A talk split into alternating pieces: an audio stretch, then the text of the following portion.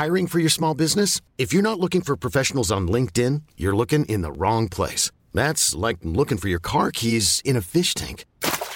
LinkedIn helps you hire professionals you can't find anywhere else, even those who aren't actively searching for a new job but might be open to the perfect role. In a given month, over 70% of LinkedIn users don't even visit other leading job sites. So start looking in the right place. With LinkedIn, you can hire professionals like a professional. Post your free job on linkedin.com slash achieve today. Ever catch yourself eating the same flavorless dinner three days in a row?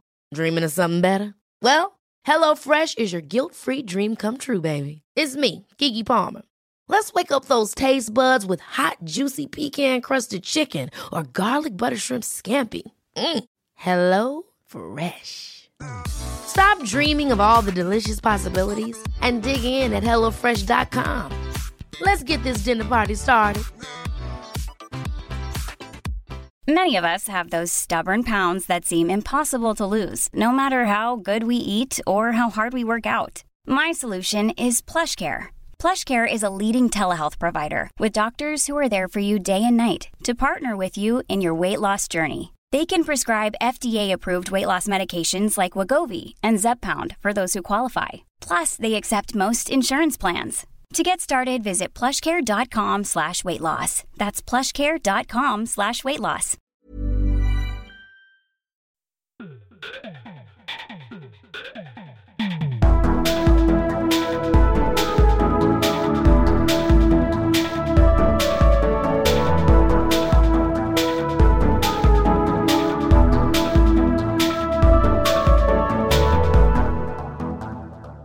Hei og velkommen til en ny episode av Liberaleren podkast med meg, Klaus, og Ole.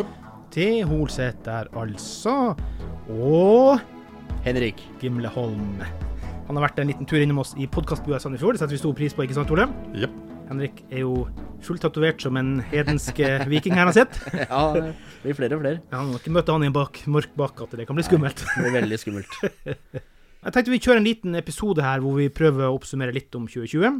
Så litt hva vi tenker i 2021.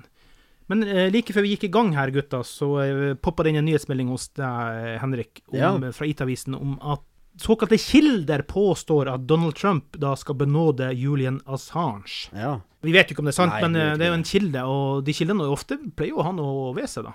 ja, det var jo en pastor. Ifølge pastor Oi. Mark Burns har president Donald Trump valgt å benåde Wikileaks-grunnlegger Julian Assange. Men så står det videre Oppdatert nå for bare litt siden. Pastoren trekker nå påstanden om benådning, i det minste akkurat nå. og Årsaken skal være en feilinformert kilde. Nei. Så dette her virker litt sånn ullent, men uh... Ja da, men uansett, hva tenker vi om det her skulle være tilfellet? For vi skal kjøre en liten lek Mm. på, på det her uansett. Hva tenker vi om det var tilfellet for det Julian Assange har gjort, eller har han gjort noe? Nei, altså, jeg, jeg mener jo at uh, for, Og vi må si, altså, Ja. Wikileaks, det er jo Ja, det som hele hans. jeg prosjektet syns. Wikileaks er fantastisk i den forstand at det som at, at de som kalles whistleblowers, da, de faktisk avslører at eh, myndigheter holder på med hurlumhei og, Ja. og fanteri. I dette tilfellet så har Wikileaks avslørt en krigsforbrytelser, uh, ulovlig overvåkning Ja. av privatpersoner og andre politikere, statsledere. Og, og dette er informasjon som jeg tenker er veldig bra at kommer ut til folk. Fordi at de skal vite at deres politikere ikke bryter noen form for lovverk Ja. eller går over noen et- etiske og moralske grenser. Og derfor tenker jeg at hvis Donald Trump velger å benåde Julian Assange, noe jeg håper på, så tenker jeg det som et veldig Hva skal jeg si, en veldig positiv avslutning på hans presidentskap, som Ja. har jo vært litt opp og ned. Men hvis det er tilfellet, da akkurat det skal jeg da applaudere han for. Ja, men Ole, utfordringa med at, uh, at politikere, uh, agencies, overvåker oss for mye, Mm. versus det å beskytte oss mot kall det fremmede makter eller terrorisme eller hva som helst. Hva, hva, hva tenker du da, liksom? Nei, Når det blir så ekstremt som det Assange og Snowden uh, var whistleblowere på, Ja. så syns jeg ikke det er noe å lure på, egentlig. Da må vi bare si det som så at øh, de, de som skal passe på oss, har gått for langt, og noen må passe på de som skal passe på oss. Så jeg har ingen problem med å Det eneste problemet jeg har med Assange, bortsett fra at han virker fantastisk uh, usympatisk, Uh, men det skal man jo prøve å se bort fra. Det er jo den saken han har i Sverige. Ja. Så da får man jo håpe i så fall at uh, han blir benådet i forhold til amerikansk lov, men at han blir sendt til Sverige, og der får han stå til rette for det han har gjort, og så eventuelt sitte inne for det litt, og så Ja, for det er jo egentlig feighet, for han flykta jo fra Sverige. Han gjorde jo det, og det var jo liksom Påstanden var at ja, det var liksom noe man hadde kokt i hop for å, Ja. for å ta han, liksom. Men jeg har litt vanskelig for å tro at eh, alliansefrie Sverige eh, liksom er under et sånn press fra USA at de hadde funnet på en sånn eh, voldtektsanklage. Det, Altså, jeg, jeg, jeg skal ikke spekulere i noe av det, men at uh, Sverige er under hardt press fra vestlige makter, det er jo ubet, det er jo ikke å tvile på, for det har vi jo sett i veldig mange andre sammenhenger. jo, Ja. absolutt. Det, der, der er jeg enig, men, men fra derfra å, å finne på en voldtektsanklage om en person, Ja. Men, men det, eh, mange er jo i press, da. Apropos overvåking, da. Kan vi ta våre store bjørn i øst her? Russland. Ja. Russland truer jo Finland jevnt og trutt. Mhm. Eh, Med det vel med Nato og greier, går dere dit, så kom inn og tar dere. Russiske ubåter er titt og ofte såkalt observert i svensk skjærgård. De flyr over oss når de vil. Eh, De taktisk øver på å bombe i Vardø, hvor jeg kommer fra, pga. globusen som er der. Vi må jo ha overvåking likevel. Ja, Én ting jeg er glad for i forhold til at uh, Trump har forsvunnet nå. og det er liksom, Jeg har prøvd å forklare til barna mine, faktisk. Som okay. omtrent lærer på skolen at uh, Trump er slem. Eh, og det, det kan man jo gi dem mer rett i. Altså, ha- ha- han oppfører seg jo akkurat sånn du lærer at barna ikke skal oppføre seg mot hverandre. I måten du snakker til folk osv. osv. Men uh, jeg tror det nå kommer til å bli mer fokus på hva Trump og kineserne Nei, unnskyld, hva Putin og kineserne driver med. Ja. Ikke sant? Fordi nå blir det litt mer sånn klassisk uh, good guy, bad guy-opplegg i avisene. Og det opplegget som de holder på med der, med den truinga Blir de ikke lei det spillet, tenker jeg? Ja, Men altså, Når blir vi sivilisert? Ja. Mm. Altså, jeg, jeg tenker det at uten at jeg skal no, på noen som helst måte forsvare det russiske eller det kinesiske regimet, men, men jeg mener jo det at uh, Vestens håndtering av Russland etter den kalde krigens slutt, den var eh, meget feil. Ja. Fordi at istedenfor å forsøke å ska... Altså, man, man forsøkte etter at, etter at Sovjet brøt sammen, så skulle på en måte Clinton og disse her forsøke å vestlifisere Russland over natten. Og, og de tok det for gitt at Russland skulle være en lydig puppet state som hadde demokratiske valg etter over 70 år med et brutalt diktatur. Det var en svært naiv holdning. Mm. Og det gjorde ikke minst noe med stoltheten til det russiske folk og til Russland som nasjon. Ja. At de på en måte skulle bli degradert til en sånn Så jeg tenker det at hadde man hatt en litt annen tilnærming fra begynnelsen av, eh, at man så på Russland, eller at i hvert fall USA så på Russland som en likeverdig partner, at man satte seg ned og ble enige, diskuterte og på en sivilisert, ordentlig måte klarte å, å, å, sette opp noen uh, spilleregler i det internasjonale Ja, ja, ja, samfunnet, ja, ja. istedenfor å liksom Nei, vi vant, hurra, vi vant den kalde krigen. Nå, Russland, nå kan dere bare Nå, har dere, nå er vi liksom Nå er dere degradert til nummer tre eller fire. Ja. Så og jeg, jeg er jo jeg, Ikke at jeg forsvarer russisk aggresjon på noen som helst måte, men sett fra et russisk perspektiv, Ja, med, den, ja, med, med den forhistorikken de har, så kan jeg skjønne at de rasler med sablene for å forsøke å nærme seg Vesten på en måte militært. Ja. Men, men det er jo ikke noe, selvfølgelig ikke noe man kan forsvare, men, men, men jeg mener at Vesten har hatt en litt uklok strategi i tilnærmingen til Russland. Jeg kommer jo fra et område i Finnmark hvor Mm. eh, russerne blir sett på som gode naboer. Mm. Det er jo åpne Ja. grenser Ja. så og så mange mil mellom der. Jeg har jo sjøl vært innenfor lukka Sovjetunionen til og med på 80-tallet. ja, ja. Og jeg skjønner jo at det til slutt ble et samfunn totalt i opprør, for det var jo egentlig datidens Nord-Korea. Mm. Fordi at um, broren min dem hadde et band som spilte 60-70-talls rockelåter i 1986, og det var helt nytt for de uh, russerne som var der, eller sovjeterne. sant? Så liksom, de var jo isolert fra alt, så jeg skjønner jo at det, det blir turmoil, og alt bare ramler i hop der. Det forstår jeg. Men det den vestlige verden er nødt til å ha mer med seg, det er å forstå motparten. Og det gjelder Kina, det gjelder Russland i dag, det gjelder veldig mange. Forstå dem. Ikke akseptere alt, men prøv å forstå dem. sant? Det blir mye bedre om man rekker ut en hånd og prøver å liksom få en dialog. Mm. Og det prøvde jo selvfølgelig Gorbatsjov på, men det ble litt for tidlig i forhold til det internt i, i Russland Mm. eller Sovjet. Hvem andre tror vi at Donald Trump ville ha vært i fare for å benåde, da? Seg sjøl. Ja. Det er jo spekulasjoner rundt, og, men jeg tror ikke han kommer til å gjøre det av den enkle grunn at han vet at uh, det vil omtrent bare trigge de søksmålene han har på statlig nivå. Fordi uh, han Ja. kan ikke benåde seg sjøl fra det. Nei. Men må ikke, er det ikke Mike Pence, må ikke han gå av, og så må Mike Pence benåde han, da? Jo, jo, Ja. stemmer det. Men uh, det vil ikke hjelpe, for det, er- han har jo søksmål fra New York, han har søksmål fra både den ene og den andre. Ja, kan han ikke bli pardon for alt? Nei. Nei. Eh, Ikke på delstatsnivå. Og det er jo i grunnen en uh, demokratisk fin ting, egentlig. Ja.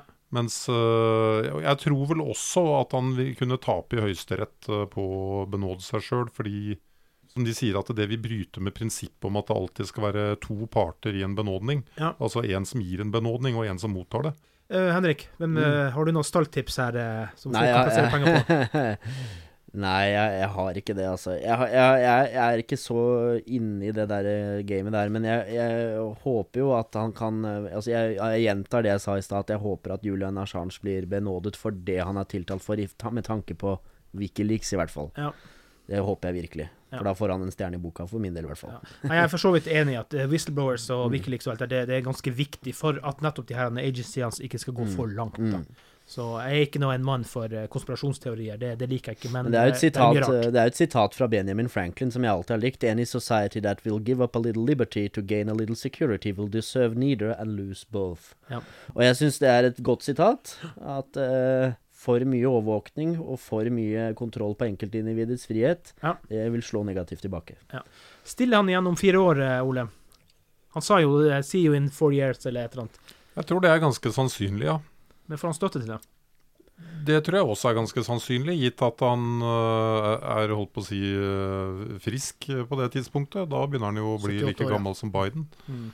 Så Nei, jeg tror det er veldig sannsynlig. For jeg tror at uh, Ja, for Biden sitter jo ikke noe mer enn fire år, for han blir for gammel til å ta det videre. Ja, det er åpenbart. Men jeg tror at uh, det, republikanerne med den trumpismen på en måte har funnet en slags øh, nøkkel til hvordan de kan vinne valg. Mm. Fordi at de tok med seg alle de hvite middelklasse og uh, arbeiderklasse, nedre klasse, kan vi kalle det det. Ja. Eh, og det er, er demokratene så langt fra å ha funnet tilsvarende oppskrift på. Ja, jeg tror problemet for demokratene er at de klarer ikke å bli enige om en damn shit.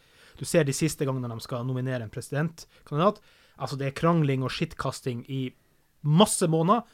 Og så blir de enige, og så er alle best buds eh, friends igjen, sant? mens de har bare kasta dritt på hverandre i månedsvis før det. Jeg skjønner ikke den amerikanske modellen på at det der blir Det, det funker jo til en viss grad, men de har ikke vunnet nå, da, så eh, det funker jo ikke. Nei, altså det, det som jeg syns er litt spennende, eller det som er litt interessant å observere, det er at i, i, i, den, i den etablerte fortid så var det slik at demokratene ble regnet som det typiske arbeiderklassepartiet, og så var republikanerne et parti for de rike. Men med Trumps store folkebevegelse, som vi har sett eh, nå, så har republikanerne blitt det nye arbeiderklassepartiet. Eh, og så kan man si hva man vil Både om for det. innvandrere og for ja, fattige folk. Ja, altså det har jo blitt det. Og det er, og det, og det er en det er en nøkkel som verken republikaner eller demokratene eh, ikke har klart å løse tidligere. Hvordan skal vi få eh, liksom den entusiasmen, og hvordan skal vi eh, klare å appellere til de menneskene som på en måte har lidd under globaliseringen, da. Og det er det jo mange som har gjort, det er jo et faktum. Ja. Altså på godt og vondt. Men jeg tenker jo det at republikanerne tror jeg vil slite å finne en annen kandidat som kan uh, lage så stor entusiasme som det Trump har klart. Så sånn rent valgtaktisk så vil jeg da tro at de om, om, om, at, uh, om at Donald Trump uh, går til gjenvalg og han er frisk og rask. Og så har vi også sønnen Donald Trump jr. Som uh, også ah. Altså, det er jo noen som har spekulert at han også kanskje kaster seg inn i manesjen etter hvert. så- Ivanka også. For meg hadde det vært det å foretrekke ingen av Trumpene hadde stilt i det hele tatt. Altså. Men eh, det blir sirkus. Og det Nei, men jeg tror sjansen er stor for at den neste stiller som en trumpist. Altså at Ja, ok. eh, Ja. Gjerne en litt annerledes stil osv., men det er mer eller mindre det samme budskapet. Da.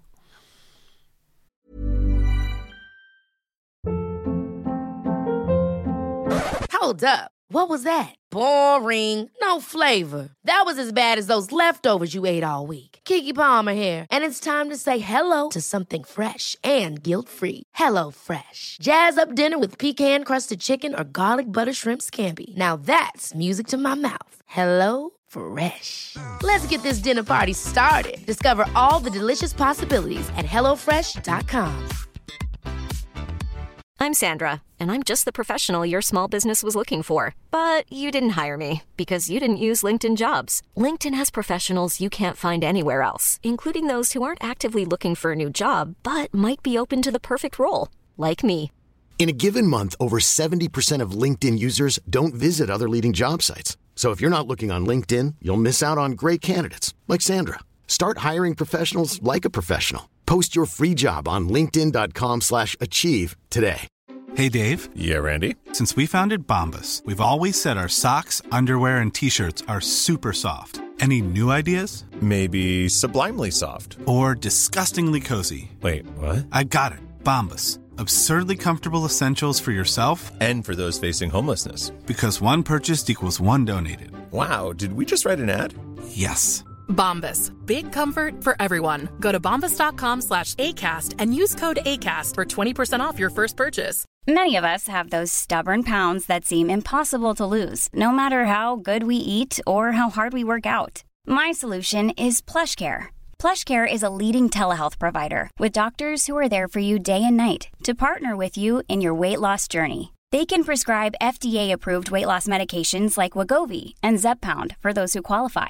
Plus, they accept most insurance plans. To get started, visit plushcare.com slash weight loss. That's plushcare.com slash weight loss. Hey, it's Ryan Reynolds, and I'm here with Keith, co star of my upcoming film, If, only in theaters, May 17th. Do you want to tell people the big news?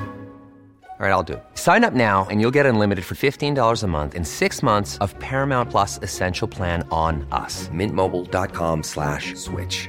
Upfront payment of $45 equivalent to $15 per month. Unlimited over 40 gigabytes per month. Face lower speeds. Videos at 480p. Active Mint customers by 531.24 get six months of Paramount Plus Essential Plan. Auto renews after six months. Offer ends May 31st, 2024. Separate Paramount Plus registration required. Terms and conditions apply if rated PG. Eh, Hvordan vil dere oppsummere 2020 sånn rent politisk? Vi nærmer oss jo slutten på året. Hva, hva har liksom slått seg ut? En pandemi, selvfølgelig, men hva kan vi si ellers sånne politiske store bildene? Året da det norske folk eh, siden 1940 lå nærmest å knele for eh, overmakt og politikere. Mm. Jeg har egentlig ikke sett på maken at de kunne finne seg i at hele den offentlige sektor bare fortsatte som før. Ennå de ikke hadde en dritt å finne på, mange av dem, uh, som satt og jobbet i offentlige etater. Altså Jeg hørte jo om folk som eh, eh, såkalt hadde hjemmekontor, men de hadde Ja. jo ikke laga et uh, PC-opplegg for å sitte hjemme og jobbe. Nei. Så de gjorde ingenting. De mottok lønna si. Mens alle i privat sektor eh, uten unntak måtte bare hjem. Og mange av dem eh, fikk i praksis ikke gjort jobben sin. Nei. Og, og, og, masse permitteringer og masse arbeidsledighet. Ja, og det, vi snakka om det også for noen episoder siden. Også, det var jo det med at um, de ordningene som ble satt i hop, ble også misbrukt sterkt. Mange bedrifter fikk eh, støtte og sendte likevel folk til permisjon. Eller kanskje ikke hadde ansatt engang. Det var eh, kriminelle bander. Ja. Så det var helt feil modell å løse det på. Men jeg fatter ikke hvorfor sånne ting skjer eh, med et folk. Jeg fatter det bare ikke. Og jeg ser fram til en ting nå i liberalistenes valgkamputvalg, at vi skal gå litt dypere inn i dette her. Altså Vi har betalt for en meningsmåling som eh, skal forsøke å finne ut av om det kan ligge krefter og, og meninger som ulmer der, men som på en måte ingen eh, Tar tak i. eh, tar tak i. Eh, for, for meg er det rett og slett ubegripelig. Ja. Hva tenker du, Henrik? Jo, altså, 2020? altså for, jeg husker når jeg var her sist, så sa jeg at jeg er jo en relativt moderat liberalist, sa jeg. Men det som dette, denne tiden her har lært meg, er at jeg har jo gått fra å være en relativt moderat liberalist til å bli en full blown libertarianer på min Ja. hals. uh, og det er jo fordi at jeg ser at det politiske establementet i Norge og Vesten for øvrig er en har, altså de har gjennomført politikk som er autoritær. Og det, er det, det, det kan man ikke diskutere rundt, for det er autoritært. De har gått forbi Grunnloven. De har brutt sine eget lovverk. De har, de har ødelagt for det private næringsliv, og de har øh, regulert øh, hva skal jeg si, privatlivets fred og enkeltindividers rettigheter på en slik måte at hvis vi hadde snakket om dette her for fem-ti år siden, så hadde vi sagt at det er jo autoritært. Og for meg, da, som alltid har vært en antiautoritær person, så vil, gjorde det meg enda mer besatt på å jobbe for den liberalistiske sak. Og det bestemte meg jo for å melde meg inn i partiet, det snakka vi om sist, men også da for å engasjere meg enda mer i, eh, i bevegelsen, for det er jo viktigere enn noensinne. Og det bærer frukter, for jeg er jo medlemsansvarlig i Liberalistene, og jeg kan jo avsløre det at uh, vi får enormt mange nye medlemmer nå. Eh, Jeg sitter jo og pakker medlemspakker til nye medlemmer, og nå er det nesten på samme nivå som da jeg gjorde det samme for MDG i 2008. Det Herlig. tikker inn nye medlemmer i så stor grad. Og det tyder jo på at det finnes mange mennesker der ute som tenker sånn som oss. Ja, vi er ikke bare en liten rar gjeng som sitter og sutrer over myndighetene. Dette er Det er det ramme, òg, men det fins mer enn det. ja, men dette er ramme alvor. Og vi ser at dette her provoserer mange mennesker. Og at, eh, at vår politikk, og særlig med, i lys av det nye programmet, er særdeles relevant. Ja. Den store saken for meg her da, i år, hvis jeg skal se bort fra pandemi, det er jo Trygve Slagsvold Vedum og Senterpartiet Mm. Størst i Norge uten en EU-kamp. Det er skremmende for meg. Ja, han er jo en slags avart av Trump, men på et slags litt sånn snillere nivå. Carl I. Altså, Hagen har vi snakket om før, som sammenligning òg. Ja, ja. Populist, rett og slett. Mm. Nei, men du vet at det går jo høl på den ballongen. Men han- kan gjøre veldig mye gærent uh, fram til det, da. Jo, men den blir jo mye større enn den forrige gang uansett. gangen. Så mye mister de ikke frem til valget. Det tror ikke jeg. Den blir stor. Ja, du skal aldri si aldri. Altså, vi glemmer jo ikke FrPs holdt på å si glansdager 1989. 24% i april-mai, og så da 13% ved valget. Ja. Men det var jo fordi alle kasta seg på dem, ikke sant? Det var jo et, på et tidspunkt at Frp hadde 40% på meningsmålingen i 2008-2009, Ja. husker jeg. Ja, ja. Og så endte de opp med 23 eller noe sånt. Men, eh, Ja. Jo, men det blir jo stort. Ja. Det er det jeg sier. Altså, Senterpartiet, Senterpartiet, Senterpartiet blir stor. Senterpartiet blir store, men, men, men, men eh, vi, kan, vi, kan, vi som liberalister er jo ikke eh, noe glade tilhengere av det, selvfølgelig. Men, men hvis vi skal se litt bakenforliggende årsaker, så er jo dette også en reaksjon som vi ser over hele den vestlige verden. At det er en Ja. reaksjon mot Establishment. Establishment. Derfor og, Trump også, egentlig. Ja, Mm. og, og politikerstyrt global, globalisering. Altså i den forstand at, de, at man på en måte de ser at altså det, er det er en økende skepsis da mot overnasjonale institusjoner som EU. Og så ser de dette her i sammenheng med vindmøller, de ser det i sammenheng med, med liksom alle disse elementene med Når de hører strømeksport, og de, de ser Oi, lensmannskontoret mitt ble nedlagt. Altså, og så kan vi sitte og liksom Men jeg tenker hvis vi skal se litt sånn på de som faktisk tenker de tankene, så er jo det en, en naturlig reaksjon på det som foregår. Ja, bare det ikke blir konspirasjonsteori. Nei, det er ikke noe konspirasjonsteori, det. For at det, er jo en, det, det sier jo alle politiske kommentatorer, at uh, Senterpartiets sterke fremvekst det er, det er en reaksjon mot, mot, en, mot en, en feilaktig globalisering, da, som har ført til at veldig mange kanskje føler på utrygghet i, i, i livet sitt. Og da er det naturlig å på en måte slutte seg til Senterpartiet, som appellerer til hele den der Nå skal det bli sånn som det var før, og dette blir så koselig, og alt Ja. er så trivelig, og Ja, det er veldig følelsesbasert. Ja. Det er farlig, det. Det er farlig, Og, det. og det tror jeg er viktig å gripe fatt i den følelsen. Mm. Blant annet den der greia med at jeg bor eh, i en litt sånn grisgrendt eh, kommune. Og jeg er fly F fordi at uh, Oslo-gryta uh, tar jobber fra meg, eller hva nå slags argumentasjon de bruker. Men det de glemmer et lite øyeblikk, da, det er jo det at uh, se- på Bø. Se på Bø i Lofoten, som sosialistene er så sinna nå, på nå fordi at de har redusert litt på skattene.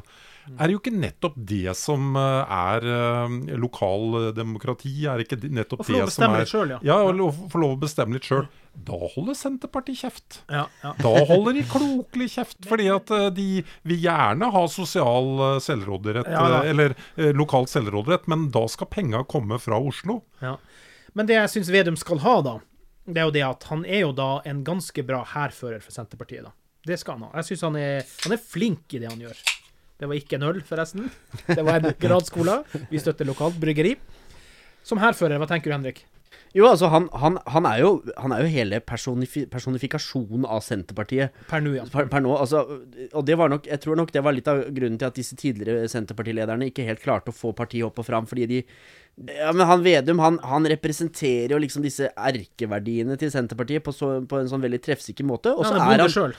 Ja, han er jo bonde sjøl, og, og så har han denne jordnære til- til Og så, du vet, nordmenn appelleres jo litt, og særlig folk i distriktene, litt av en sånn jordnær type som kan sette seg ned og ta en kaffe og dette her, Ja. ikke sant? Dette kaffekopp... Eh, strategien hans som han lanserte, har jo båret frukter. Jeg tror jo at eh, andre politikere kanskje kan eh, lære litt av den eh, strategien, i den forstand at man kan snakke med mennesker på et, på et ordentlig plan. Ja. I den forstand at eh, det som har vært en problem i norsk politikk i så mange år, er at disse som sitter og er politiske ledere, de er akademikere, de har utdannet seg i statsvitenskap, de har levd i en politisk boble siden de var tenåringer. De har vært i ungdomsparti, de har vært på Blindern, de har vært i lukkede akademiske kretser. De har ikke vært ute blant folk. Nei. Hvis du ser på Margaret Thatcher, eksempel, som var en, eh, en Hun er mitt største politiske forbilde, så er det kringkastet. Uh, hun var jo der ute og snakket med småbedrifter, hun snakket med folk, hun snakket med gruvearbeidere. Hun snakket med mange mennesker som, som på en måte slet litt under, under de tidligere regimene, og det er jo der man kan hente inspirasjon fra den Vedum-bevegelsen, da. Og det er jo det som er så oppsiktsvekkende òg med eh, hva norske folk har funnet seg i i år. Mm. Altså eh, Bent Høie, eneste han har jobba som, er pikkolo. Eh, vi har en statsminister og hatt en sommerjobb i et akvarium. Eh, de har aldri gjort et ærlig arbeidslag, men det står i respekt av i forhold til Vedum. Han ser jeg for meg liksom ut på, på gården, traktoren og gården og som en ordentlig kar. da. Ja. La oss se inn i glasskula. da. Hva blir de store sakene for eh, 2021 som står rett for døren nå? Hva vi tror skjer. Jeg tror litt på den teorien om at ting eh, eksploderer på en eh, litt positiv måte. Sånn eh, Næring og initiativ. Ja, jeg tror det. Det er noen teorier hvor de drar tilbake til det swinging twenties i forhold til uh, Ikke sant, Da hadde også verden vært gjennom en forferdelig pandemi, Ja. spanskesyken, og at uh, man nå virkelig ser et oppsving. Ja. Men uh, hvor lenge det vil vare Jeg er fryktelig redd for at vi får en eh, ganske kraftig inflasjon nå. Jeg er fryktelig redd for at den gamle politiske linja kan eksplodere med et lite smell. Ja. Apropos frihandel. Brexit-avtalen er jo ikke i boks ennå. Nei. Det nærmer seg med bare noen få dager nå. -hmm. Hva skjer da?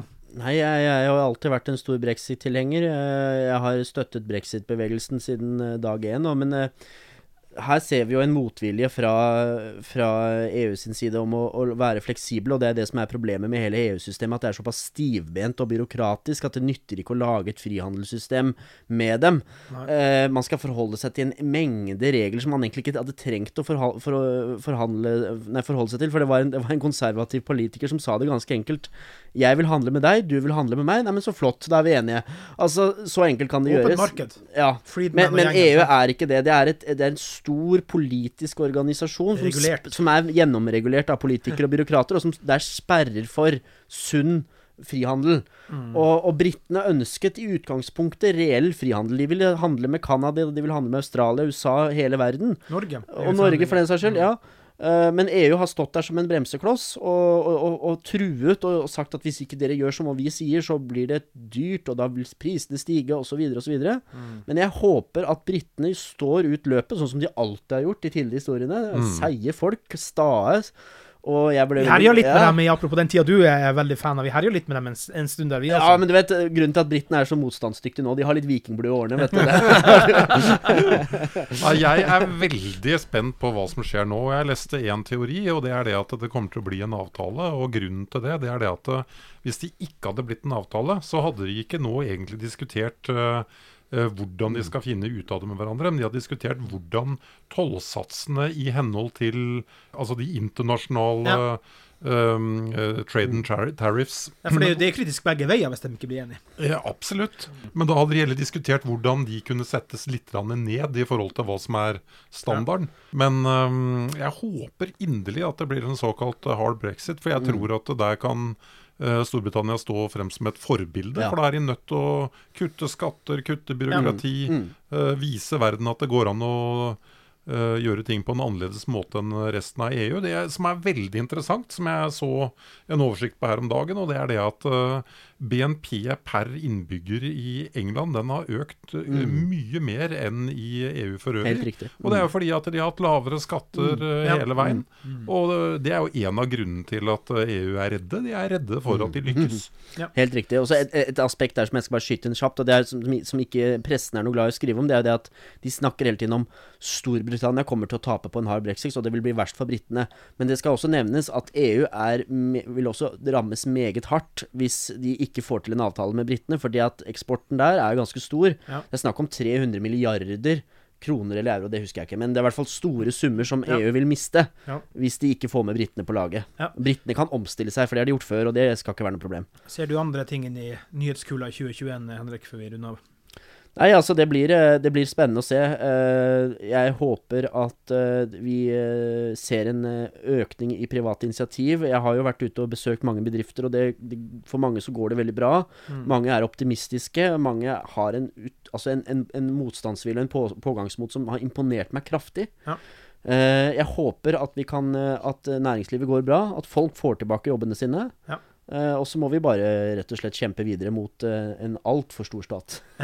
Jeg tror jo at dette blir gjennombruddsvalget for uh, liberalistene. Eh, om vi kommer inn med en stortingsrepresentant, det skal ikke jeg sitte her og sverge på, men jeg tror at vi kommer til å gjøre oss bemerket. Ja. Og at det vil lede opp til neste valg igjen, og at vi er inne gangen etter det. Mm. Jeg er helt overbevist om. Og så er jeg veldig spent på uh, min personlige fremgang i forhold til uh, et par eksperimenter jeg har tenkt å gjøre nå. Eh, jeg har sånn akkurat kjøpt meg- jeg, har kjøpt meg, jeg har kjøpt meg en varmekolbe eh, for å putte inn i eh, selvvanningskassene som jeg har eh, juleroser i. Eh, fordi at røtter skal egentlig ha 18-20 grader for eh, at ting skal vokse skikkelig. Ja. Og som du jo helt sikkert vet, så tåler en julerose minus 6 grader. Ja, det visste jeg alt om. Og eh, det, det, dette betyr at jeg kanskje kan ha de vakreste julerosene på hele Preståsen. Og så skal du begynne å selge på torget, sånn som han gjorde, han eh, Stordalen. Nei, jeg, jeg skal bare rett og slett eh, vise folk at uh, her er gutten sin som kan dyrke juleroser Jeg du eh, ute i minusgrader. Jeg hadde håpa at du skulle begynne å dyrke tobakk til meg, jeg, da. At jeg kunne komme og stappe pipa mi hos deg. Skal du ha jazztobakk? uh, nei, men uh,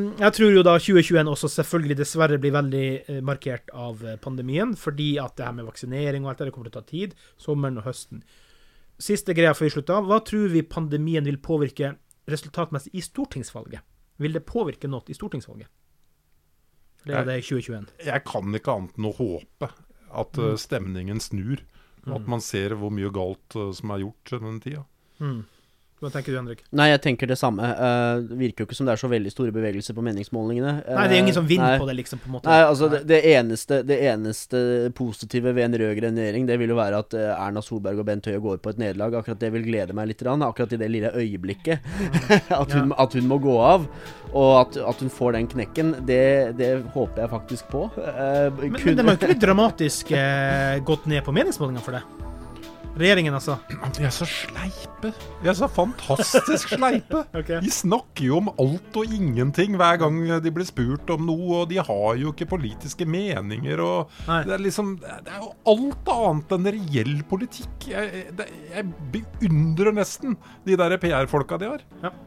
Vi får bare vente og se. Eh, vi skal i hvert fall runde av for i dag. Setter Sette stor pris på alle som lytter på oss. Og eh, så håper vi at dere vil lytte på oss videre i 2021. Det ville glede oss stort.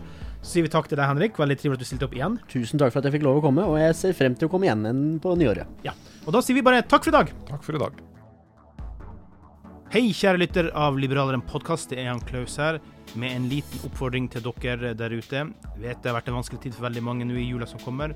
Liberaleren er jo da en fullstendig frivillig redaksjon, og vi har fra i dag av kjørt en juledonasjonskampanje. Så hvis du vil sende noen små frivillige kroner på VIPS til VIPS nummer 579172, 579172 til Liberalen, 1 krona, 10 kroner, 100 kroner, 1000 kroner, så vil alt bidra til at vi kan holde opp trykket på Liberaleren, både med skriftlige artikler og ikke minst podkaster.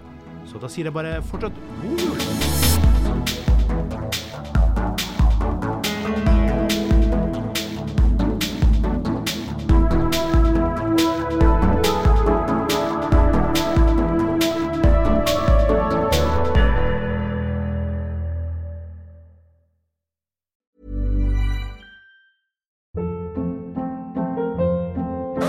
Hold up. What was that? Boring. No flavor. That was as bad as those leftovers you ate all week. Kiki Palmer here, and it's time to say hello to something fresh and guilt-free. Hello Fresh. Jazz up dinner with pecan-crusted chicken or garlic butter shrimp scampi. Now that's music to my mouth. Hello Fresh. Let's get this dinner party started. Discover all the delicious possibilities at hellofresh.com.